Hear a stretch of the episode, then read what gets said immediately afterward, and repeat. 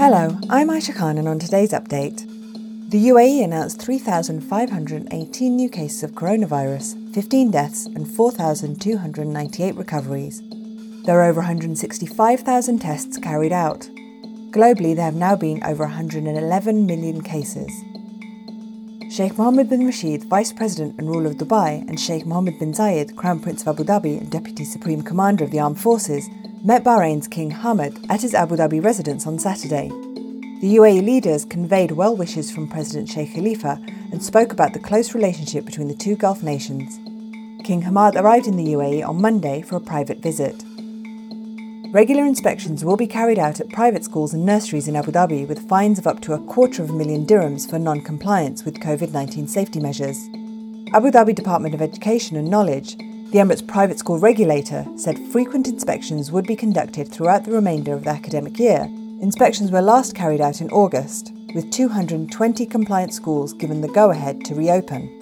The Ministry of Education then delayed the return to classrooms until February the 14th but most schools were on half term break, meaning the majority will reopen today. Schools and nurseries found flouting safety measures face stiff penalties of between 10,000 dirhams to 250,000 dirhams in fines, depending on the offence.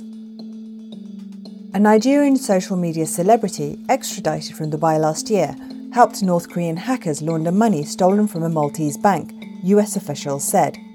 Ramon Olorunwa Abbas played a supporting role in cyber scams perpetrated by three computer programmers accused of extorting more than $1.3 billion of cash and cryptocurrency, the Justice Department said on Wednesday. Mr. Abbas, who is widely known as Hushpuppi and is in US custody awaiting trial, has 2.5 million followers on Instagram where he regularly posts photographs posing with luxury cars or boarding private jets. Russia said on Saturday that its scientists detected the first case of transmission of the H5N8 strain of avian flu to humans and alerted the World Health Organization. Anna Popova, who leads Russia's health watchdog, said scientists at a laboratory isolated the strain's genetic material from seven workers at a poultry farm in southern Russia, where an outbreak was recorded among the birds in December.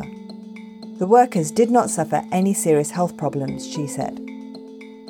Now over to Thray Abdullahi for what's trending. Good morning, Aisha. Trending this morning. Facebook on Sunday deleted the main page of the Myanmar military under its measures of prohibiting violence, the company said.